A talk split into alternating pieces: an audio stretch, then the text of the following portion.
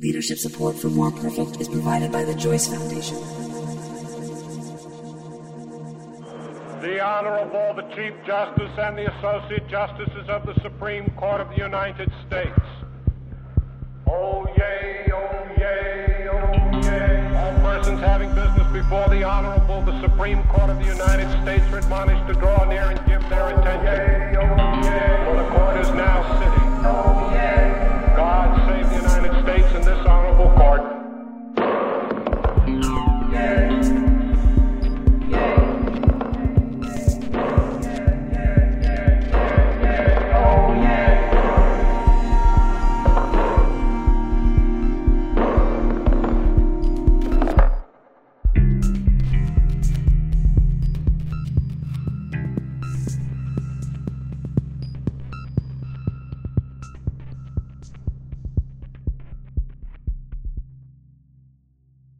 This is More Perfect. I'm Jad Abumrad. Today, a little bit of a departure. Maybe it's more of an addendum. So, we just released an episode about Citizens United, which is one of the most argued about cases in recent history. And this, this was a case really about the First Amendment and whether we should limit the First Amendment in any way. Now, in that case, you had this tension. You had Justice Kennedy who was saying, don't touch it, don't touch it, don't touch it. I don't care if all this money comes into our political system. Don't touch the First Amendment. But you had Justice Souter saying, I don't know, maybe we should touch it because sometimes your freedom impinges on my equality. And shouldn't those two things be in balance? It's a fascinating and important conversation. And it was one that we were having internally at the, at, at the team while we were making that episode. And at a certain point, we decided let's actually take that conversation and make a live event around it. This is something that we we did a few times in the run up to season two. We would have these public debates in the WNYC green space, and I want to play you uh, uh, some excerpts from that debate um, that we had about free speech. And we did it sort of classic debate format. One person took one side, one person took another. And our questions were Should the government do more in this day and age to limit free speech? Should Twitter do more? Should Facebook do more? Should all of us collectively be doing more to stop dangerous, hateful speech? Or is this precisely the moment when we have to stand up louder and prouder and protect that speech, even if we hate it? So before we got into it, I took a poll of the audience. Everybody who thinks that your right to free speech, especially online, okay, people say some bad things, fine. But your right to free speech should remain pretty much unlimited. Those of you who feel that way, make some noise. All right, you guys are you guys are thunderous over here. Let's do one. Let's just do one one more time, so I can just get a sort of more accurate. Those of you who don't think it should be limited, go. Okay. Now, those of you on the flip side, those of you who think there should be some clear, hard limits. easy, easy. Those of you who think there should be some clear limits on what you can say online, make some noise. All right. Okay, that gives us a good sense of where we're starting. All right, so let me introduce our debaters for round one. The question is Should the government limit online free speech? Taking one side of that question is Mr. Elie Mystal, our legal editor at More Perfect, also an editor Above the Law, a site for legal news. He is on one side of the stage and of the question. On the other, Mr. Ken White, a First Amendment litigator, criminal defense attorney at Brown, White, and Osborn in Los Angeles. He has joined us here from the left coast. He's a former federal prosecutor. He runs the free speech and criminal justice blog Popehat.com. Give it up for Ken. All right. Let us begin. We'll start with you, Elie. Uh, is there something wrong with the First Amendment, would you say? Yeah, no, I don't have a problem with the First Amendment. It was a beautiful thing written for white people who wanted to overthrow the government. It's fine. I have a problem with absolutists who want to elevate threats, harassment, and calls for genocide to the level of a sacred right. I do not think that the First Amendment prohibits us from preventing a Nazi from getting a permit to rally any more than I would think that the Second Amendment prevents us from having a sociopath not get a gun permit, okay? Absolutism is absolutely wrong on this issue. Okay, Elie Mystal, strong beginning. Ken, what do you think? Well, I don't know what absolutist Elie is talking about. The last one I know is Hugo Black, and he died in 1971. We have well established narrow exceptions to the First Amendment, and they are narrow for a reason. We got them narrowed on the backs of the powerless being suppressed by the powerful all of the types of restrictions that Elie would like are ones that have historically been used against communists, against labor protesters, against war protesters, against minorities, and everyone else. The Nazis aren't the ones in danger from the types of restrictions that Elie is suggesting he'd like. Okay, there are the two basic positions. Let's get the debate started. All right, Elie, start start us off. Explain why you think that hateful speech, fake news, shouldn't be protected by the First Amendment. Ken just admitted, just agreed that we already regulate speech at some level. So, really, all we're debating about tonight, the only thing that's even up for debate is where we want to draw that line. Ken would draw that line so it protects Nazis. I would draw that line so it protects us from the Nazis let's start with a pretty simple example fire. Just kidding. There's no actual fire. I'm sure you've all heard that the thing that you can't say is that you can't shout fire in the crowded theater. But actually, under our current laws, I probably can because our current standard is that what is unprotected are things that lead to direct incitement of imminent lawless action. That's a very high bar. So I can probably say fire. What I probably can't say is fire, kill who you must to survive. that would probably get me in trouble. But the fire analogy comes from an older standard, older than the one that I just quoted. It comes from Oliver Wendell Holmes, who some of you might have heard of. And his standard, when he used the you can't falsely shout fire in a crowded theater analogy, his standard was false and dangerous. Speech that is false and dangerous is not protected by the Constitution. I think that's where the line is. I think that's an eminently reasonable line. I think that we had 150 years of a free republic with that line. So I want the line where dangerous lies are not protected by the Constitution. I don't want the government deciding what's a lie and uh, what's true. May I remind you, we are currently led by a president who thinks that global warming is a Chinese hoax to corner the tungsten market. And that's why I don't want the government deciding what to suppress based on its decision about what is true or not. Now, Elie refers to the fire in the crowded theater, Justice Holmes' famous quote Let's remember what he was talking about. He was using that quote, you can't shout fire in a crowded theater, to justify jailing a man who was protesting World War II by handing out flyers suggesting that people resist the draft. That was the clear danger that the government saw. Now, if you don't think that it's plausible that the government would be suppressing the same type of speech now if you gave it the power, if you handed it to them out of fear of Nazis, then just look at what happened after the protests this last year. The alt right and neo Nazis rose. There were massive protests in response, and our largely Republican dominated state legislatures leaped into action. And in 17 places, they proposed heavily punitive anti protest bills, including four charming examples, making it easier for you to get off if you run over a protester in your car.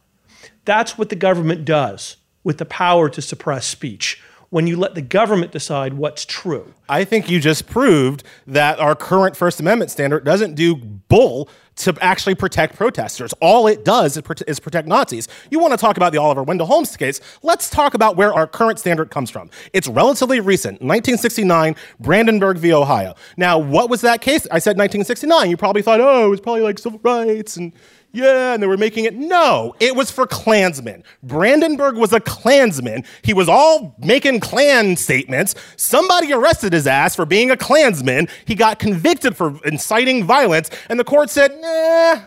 He's just a Klansman. We really need a new standard that protects the right of Klansmen to threaten black people in 1969. But you see, Elie, you know that that's not the right case. That's the one that's best for your argument. The right case is 12 years. I think that means the right case is 12 years earlier, Yates versus United States. People convicted for becoming members of the Communist Party under the theory that some ideas can be punished as clear and present danger, even when there is no imminent advocacy of wrongdoing. Yates built the wall that eventually Brandenburg completed. Uh, Brandenburg's the outlier. Yates is the one that shows how the power is consistently used by the government. Can you explain to me a standard that allows me to stop Klansmen? Because that's what I want. Like, if Yes. you can explain to me how I can make Klansmen not stand in the field, then I think we're going to agree more than we disagree. Absolutely. But it's a misnomer to suggest that the First Amendment is here to protect minorities. Are you kidding me? The Constitution didn't even think about black people until the 13th Amendment, I think, as we all know. So, okay, you're saying that you would like to change the standard so that. Well, help me understand. So, I what wanna would, what would revert your, the standard. That's okay, so so what less would your scary new for people. How would you how what would the standard be? I can give you an example. The president is a Kenyan. That's false, but that's not particularly dangerous, and so we can let that kind of slide, right? Um, Hillary Clinton is running a pedophile ring out of a pizza shop. Do not pass go. Do not collect two hundred dollars. That is both false and demonstrably dangerous. But okay, but but those those are two very clear examples. But the the idea of falseness and danger can get pretty squishy.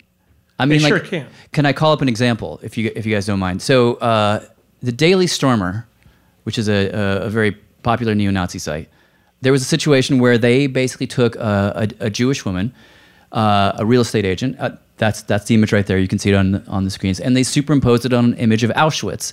They published her name. They published her kids. Uh, they said hateful things like "We will drive you to suicide." They called for a sort of troll off on her. Does that qualify for you? And does it qualify for you, Ken? I mean, would you limit that kind of speech? I think a lot of the comments sent to her were true threats. That is, a reasonable person would see them as statements of actual intent to do her harm. I think that some of the speech about her meets the incitement standard, that it's intended to and likely cause imminent lawless action against her. But ideas, however hateful, can't be true or false. Uh, and it's not for the government to regulate whether ideas or opinions are true or false, no, matter how can be- no, they are. No, no, no, no. That is how we got here. Ideas can be true or false. Climate change, real, true idea. Climate change, not real. False idea. We can make these distinctions, and I don't think that we need to.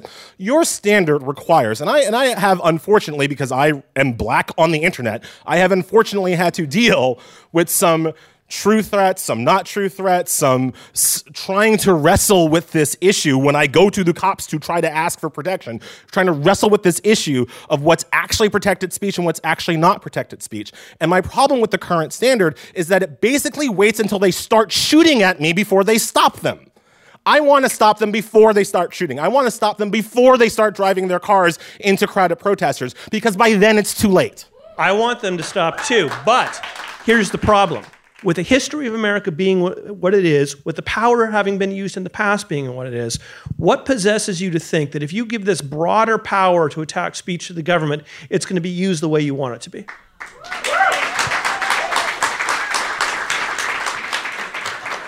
I'd rather have this debate in 2020. Okay. It's a date. All right. Now you've heard uh, Elie and Ken's points. The question is Did you change your mind? Who thinks the government should limit what we say online? Let's hear some noise. Let me, uh, g- g- those of you who actually leaned farther in that direction over the course of this argument, let me hear from you guys.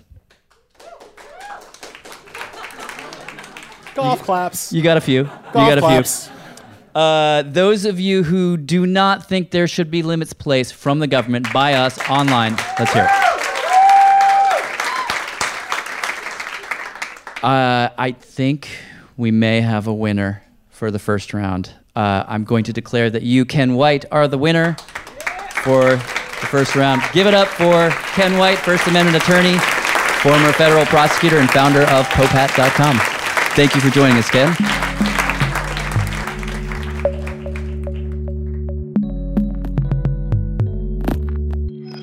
Okay, so coming up, we're gonna shift the question a little bit. Instead of asking, what should the government do about free speech? Should it limit it or not? We're gonna ask, what should Twitter do? What should Facebook do? You know, with all the fake news that's happening, all the hate speech that's coalescing online, should they limit free speech more than they are? That is coming up after the break. This is More Perfect. I'm Jad Abumrad. Stay with us.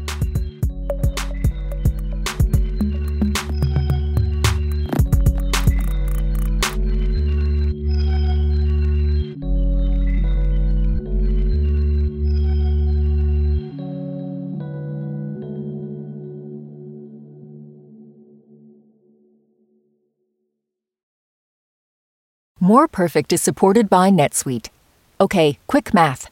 The less your business spends on operations, on multiple systems, on delivering your product or service, the more margin you have and the more money you keep. Obvious. But with higher expenses on materials, employees, distribution, and borrowing, everything costs more. So to reduce costs and headaches, smart businesses are graduating to NetSuite by Oracle. NetSuite is the number one cloud financial system, bringing accounting, financial management, inventory, HR into one platform and one source of truth. With NetSuite, you reduce IT costs because NetSuite lives in the cloud with no hardware required, accessed from anywhere. You cut the cost of maintaining multiple systems because you've got one unified business management suite. And you're improving efficiency by bringing all your major business processes into one platform, slashing manual tasks and errors. Over 37,000 companies have already made the move, so do the math. See how you'll profit with NetSuite. Backed by popular demand, NetSuite has extended its one-of-a-kind flexible financing program for a few more weeks. Head to netsuite.com slash more perfect. netsuite.com slash more perfect. I'm David Remnick, host of the New Yorker Radio Hour. There's nothing like finding a story you can really sink into that lets you tune out the noise and focus on what matters. In print or here on the podcast, The New Yorker brings you thoughtfulness and depth and even humor that you can't find anywhere else. So please join me every week for The New Yorker Radio Hour, wherever you listen to podcasts.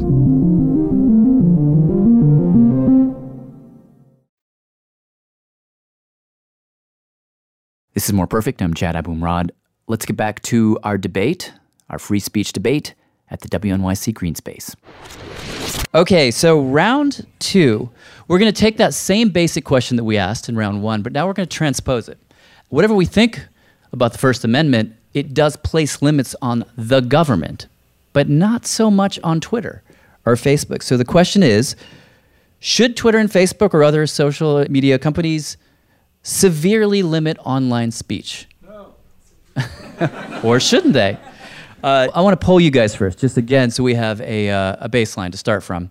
Those of you, people watching on Facebook, do you think the site of which you are on right now should aggressively limit the speech that you might type? Uh, take, take the online poll. Those of you in the audience, same question. Uh, should Facebook and Twitter be allowed to severely limit online speech? Define it as you will.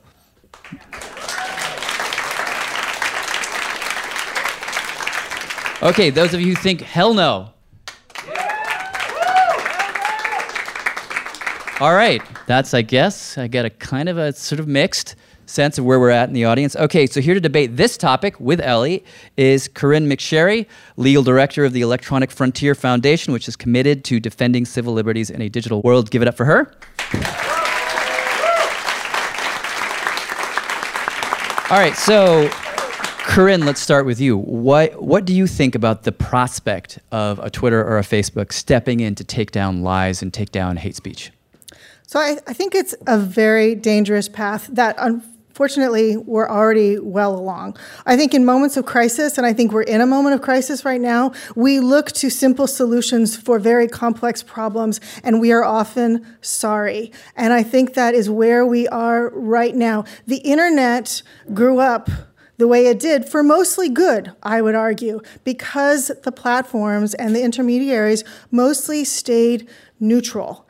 If we have a world in which Facebook, Twitter, Google, Instagram put themselves in the position of a court and decide what speech should be up, what speech shouldn't, we're going to walk down a dangerous path because those decisions, those tactics will inevitably be used against speech that we would support for one thing. They will be inevitably used eventually by governments. Private censorship does not stay private, it becomes public censorship almost inevitably. And the third reason is really practical.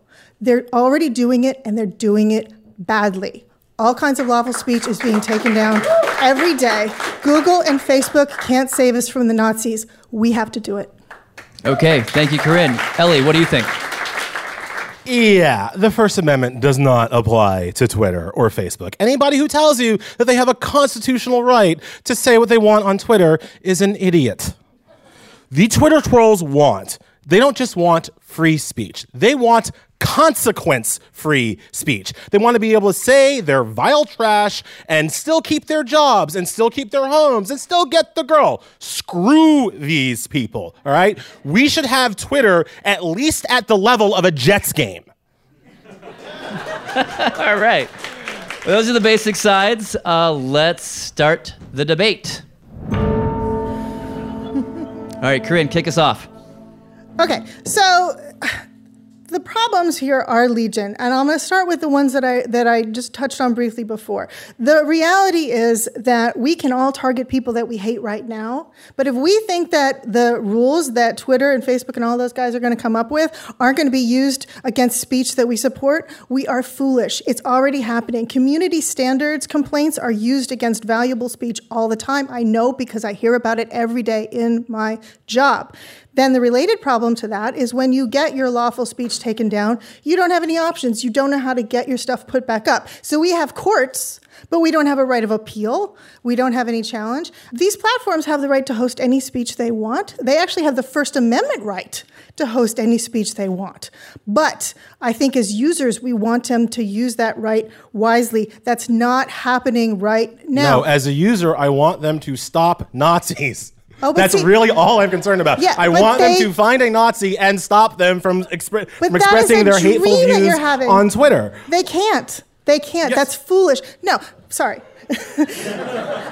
the notion Are you a Nazi? could, yes. Goodbye. Here's why Done. they can't. You know why I know they can't? Because they're trying and they're failing over and over. They cannot tell the difference between hate speech and reporting on hate speech. And so accounts get taken down and suspended when they're doing perfectly lawful things. One of the reasons why this is so important that we, we demand better from Facebook, from Twitter, from Reddit, is that the reason why we're seeing so many more Nazis now is because these platforms have allowed them to organize. There was a reason why the Klan was on the decline 20 years ago. Because you because wearing a hood and going out to meet your friends in the middle of a field like Brandenburg did wasn't really how the modern society was going. But then Twitter and Facebook and these sites and Reddit came along and now they have a way to talk and talk to each other and realize that no I actually hate black people too. Oh so do I. Yeah let's hang out. No screw these people. There's no there's no constitutional reason why Twitter should allow them to exist or Facebook or whatever. There's no business reason why Twitter or Facebook or whatever should allow these people to exist. Get them the F out. You know, one of the things I think about is it, one of the things we heard uh, in the wake of Charlottesville was that a lot of these folks got radicalized online. So why would the prospect of them getting radicalized online, what would balance that out in terms of the failure that these sites are doing? I'm curious to hear you talk more about that. Okay, so a couple things. I do just want to respond to this real quick. Sure. My view is if white supremacists and Klansmen and Nazis are organizing, I way prefer they were doing it out in public where I can see them and I can challenge them and I can respond to them. And law enforcement will say the exact same thing. People who fight terrorism say it's much better for the for the you know the people to speaking publicly for the radicals to be radicalizing where you can see them. They're going to organize anyway. Okay, so would you rather do it? They do it in secret or in the open? I, would prefer rather the I would, open. I would rather them do it in secret. I would actually rather them go and find and make their own Nazi website, right? Make their own Nazi thing, right? So that when I, whenever I get Ken to agree with me, whenever the government is ready to stop these people, they will have all pre-registered. They would have all said, "Hey, look at us! Yeah, We're here on of those people- NaziMeet.com." Boom, and we can go get them. And so great. So we can continue the silo conversations that we're having right now, which is a big part of where Yes, why we I would ended like up to in be these siloed conversations. from Nazis. Yes. I think that's that that sounds very nice and it's a good talking point, but in reality, I think that's very, very dangerous for our society. We need people to be talking to each other. When they only talk to people who agree with them, they never change their minds. Now, to your point, That sorry, has didn't proven mean to ignore time and time point. again to me not true. And again, I hate. I I, I, I feel like that is such a, a happy, clappy, white version of this story. Oh, if we just talk to these people, we can convince them that maybe black people shouldn't be se- sent off to prison camps. Once or twice, and the rest why- of the time they're running cars into people. Do you know it why we- doesn't happen nearly not long enough. Do you know why we have gay marriage equality now? Because people talk to each other. Not the only reason, but it helped. But I want to answer Jad's question because I think what you're asking is for an example of why I'm worried about how the yeah, I want to gauge your happens. worry against Elie's worry. Yeah, okay. So the way that it works now, and the way that it's likely to continue to work is that so the social media companies employ a combination of humans and mostly algorithms to try to figure out what's bad speech and what's good speech. And they f- mess it up. So they'll end up taking down this statement, all white people are racist, as an example of hate speech, but they won't take down, if you might show the previous one, this from a congressman who said not a single radicalized Islamic suspect should be granted any measure of quarter, et cetera, et cetera. Nasty stuff, right? They can't tell the difference. And that's what happens. And there's a hat tip to ProPublica. I hope you guys are all ProPublica supporters and fans because they're great. They did a detailed study to look at Facebook's policies, and they found out that among other things, they're training their moderators to, in some instances, protect white men over black children. Yes. That's I, where we are right now. That's what we want to endorse. That's what we want to encourage. I don't think so. I will stipulate that there are many examples of, of them getting it wrong. They get it wrong. They're not great at this job yet. But we live in a real world where the actual, now I'm talking about Twitter cops, but we live in a world where the actual cops get it wrong every freaking day. And in my most radical statements, I'm not saying, let's get rid of the cops because they don't know what they're doing. No, I'm saying let's get better cops. And for Twitter, I'm saying let's get better Twitter cops so they don't get it wrong so, so many times. But you want to talk about letting the perfect be the enemy of the good. Just because Twitter and Facebook have not gotten to the level yet where they're able to effectively police these people doesn't mean they should just stop trying. What we have, where we are right now, is thousands of accounts are being suspended every day. Let's just say a relatively small percentage of those are for per- perfectly lawful speech. That's a lot of lawful speech. That's a lot that we have authorized Twitter and Facebook and everyone else to take down and encourage them to. And keep in mind, I want to say one more thing that I said before, but I want to emphasize it. Once we start down this path, if you think that this is going to stay within the decision makers at Silicon Valley, you are dreaming. I mean, that's bad enough. I'm not actually sure why we all want Silicon Valley to make decisions about what speech is okay for all the rest of us. But even that aside, it's not going to stop there. Governments are going to come in when they see that Google, Facebook, Twitter can easily take down accounts, they're going to say, okay, could you do that for us? This doesn't stop. Somebody needs to stop these people, and I refuse to believe that we live in a country where that is impossible. Let's They take a question. Uh, take a question here in the back. Uh, if Facebook emailed you and said you can be in charge of what's considered, you know, speech that is either left up or is taken down, you could build, you know, whatever team of people. Would you accept that? Would you think that that could create something that you would be satisfied with or not satisfied with? Oh, if I was queen of the world.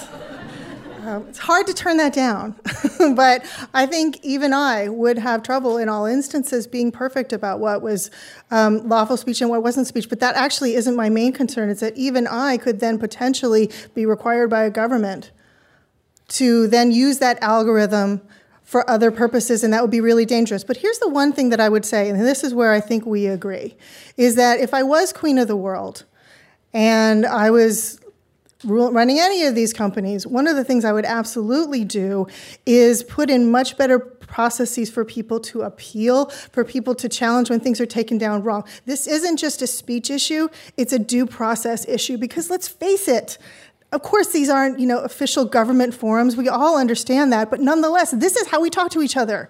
These are our public spaces.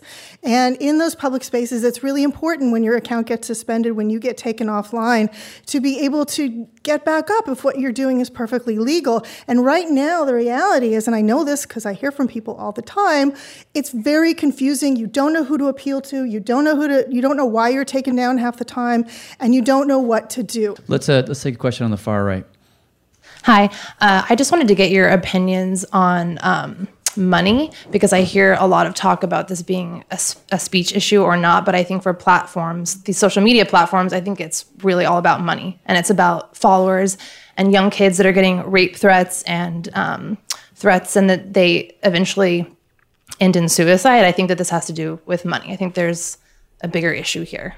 And I just don't hear anyone talking about it. And I just wanted to know what you both thought about that. So, I mean, I- think that that's that's really a, a real pressure point because I think a lot of these companies, and I think actually genuinely so, feel uncomfortable making money from from hate. But, but unfortunately, we still have a problem. And I'm going to give you an example from an article I just read yesterday. Um, a conversation, it's a, it's a long piece about Google and how it runs advertising and search and so on from Talking Points Memo. And Talking Points Memo mentioned that you know, one of the problems that they have because these processes are so opaque, they survive because of Google advertising. Them too, right? And they're a legitimate site trying to do good for the world. They survive because of Google advertising. They keep getting penalized for hate speech because they're reporting on hate speech, specifically Dylann, the Dylann Roof situation. So We all it's agree that the not robots easy are- to sort of disentangle.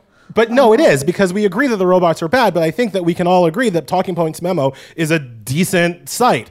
Um, Infowars, on the other hand, if Google and Facebook and whatever slam them, who, who, why would that? Why would that be so hard? Here's, here's, here's the other thing. If you really don't think that we yet have the technology and the resources necessary in order to police these sites better, how about we go the other direction? How about we just out people? How about you just if you if you're gonna if you Twitter are gonna tell me you can't tell who's threatening to kill me, just tell me who it is. Just tell me who it is, and I will handle it myself. What's wrong with that? See, now he's just trying to piss me off. Okay. so, what we're talking about is now a step further. It's social media companies and intermediaries, by the way, all the different people that you interact with, they take it upon themselves to out you, right? To pierce your anonymity. That is profoundly, profoundly dangerous. Anonymity, anonymous speech, is the most, probably the most important form of political speech that we have. The ability to speak, especially online, without fear of retaliation means that you have the ability to speak your truth. If we out people, if we accept that social media companies should be judge and jury over that, should just expose people to the world without any choice, without any recourse, because once you're outed, Yes, because the thing no that we used to have as a society to protect ourselves from these people was called shame.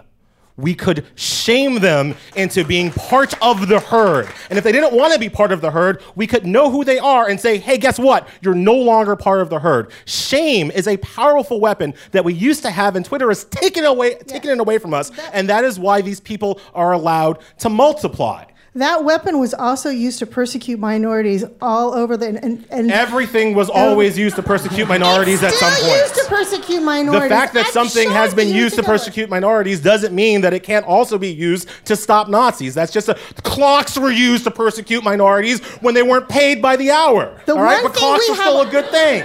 The one thing we have always understood in this country, and this is before the First Amendment, is the importance of anonymous speech. All right, let me just jump in for a second. We have a we have a question here on the right. I just wanted to say that, like, um, uh, someone said something about is there a moral reason that Twitter or the government should uh, lean towards free speech?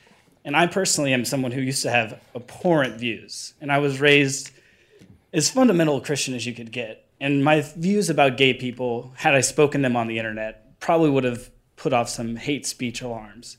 And it was not shaming that changed my mind. I encountered people who were engaging, who treated me like a person, even though had back then there been Twitter, I would have been a troll. And it changed my mind. And I don't know if you guys are familiar with the Westboro Baptist Church. They fought a, a Supreme Court case and won. They have really the worst views of anyone, I, any group that considers himself Christian that I can think of. And their person who ran their Twitter is a friend of mine, Megan Phelps Roper. She has this great story about how using Twitter to essentially like spread terrible hate speech, saying things like "Thank God for AIDS for killing gay people," but it was through Twitter and through the arguments she got in, and then through the relationships that she got in, that she found a way out of that bubble she lived in, and now is out in the world doing amazing work. If if what you want, Elie, happens, that troll that you want to shut up, that Klansman you want to get rid of, he doesn't go away. The the the mold grows in the shadow and it's it's only in the sunshine. You know, it's only it's only when you get it out in the open and we have these conversations. And like as a former believer in some of this stuff, like don't lose heart. Like we can have our minds changed and like we can we can be convinced of the truth. I I respect your story, and I'm very glad that some that you were able to to to get to where you are. Um, however, turns out that I believed what you want me to believe for a good, oh, I don't know, 28, 29 years of my life.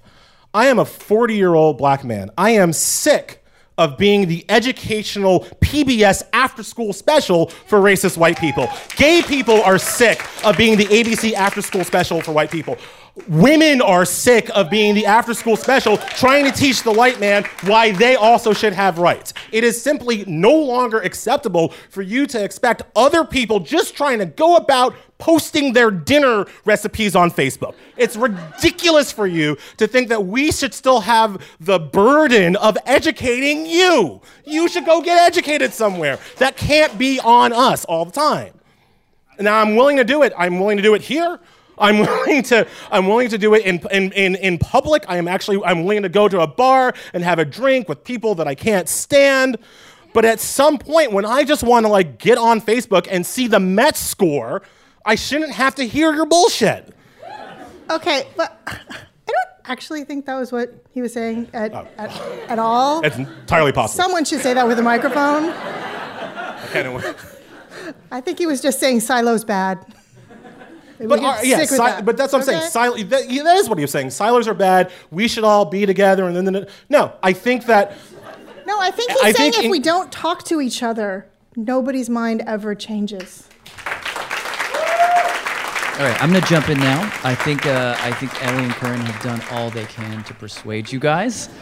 Uh, who thinks that Twitter and Facebook and such should take a strong hand in severely limiting online speech? Those of you who think so, clap. Those of you who disagree with the asshole clapping to your left, make some noise.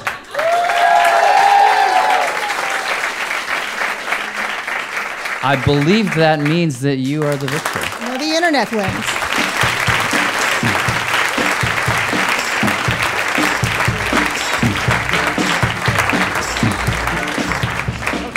Thank you to our debaters, Elie Mystal, More Perfect's legal editor and executive editor at Above the Law.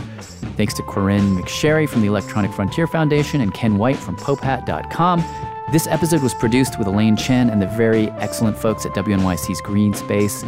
We had mixing help this week from Louis Mitchell. Supreme Court audio is from Oyez, a free law project in collaboration with the Legal Information Institute at Cornell. Leadership support for More Perfect is provided by the Joyce Foundation. Additional funding is provided by the Charles Evans Hughes Memorial Foundation. See you next week.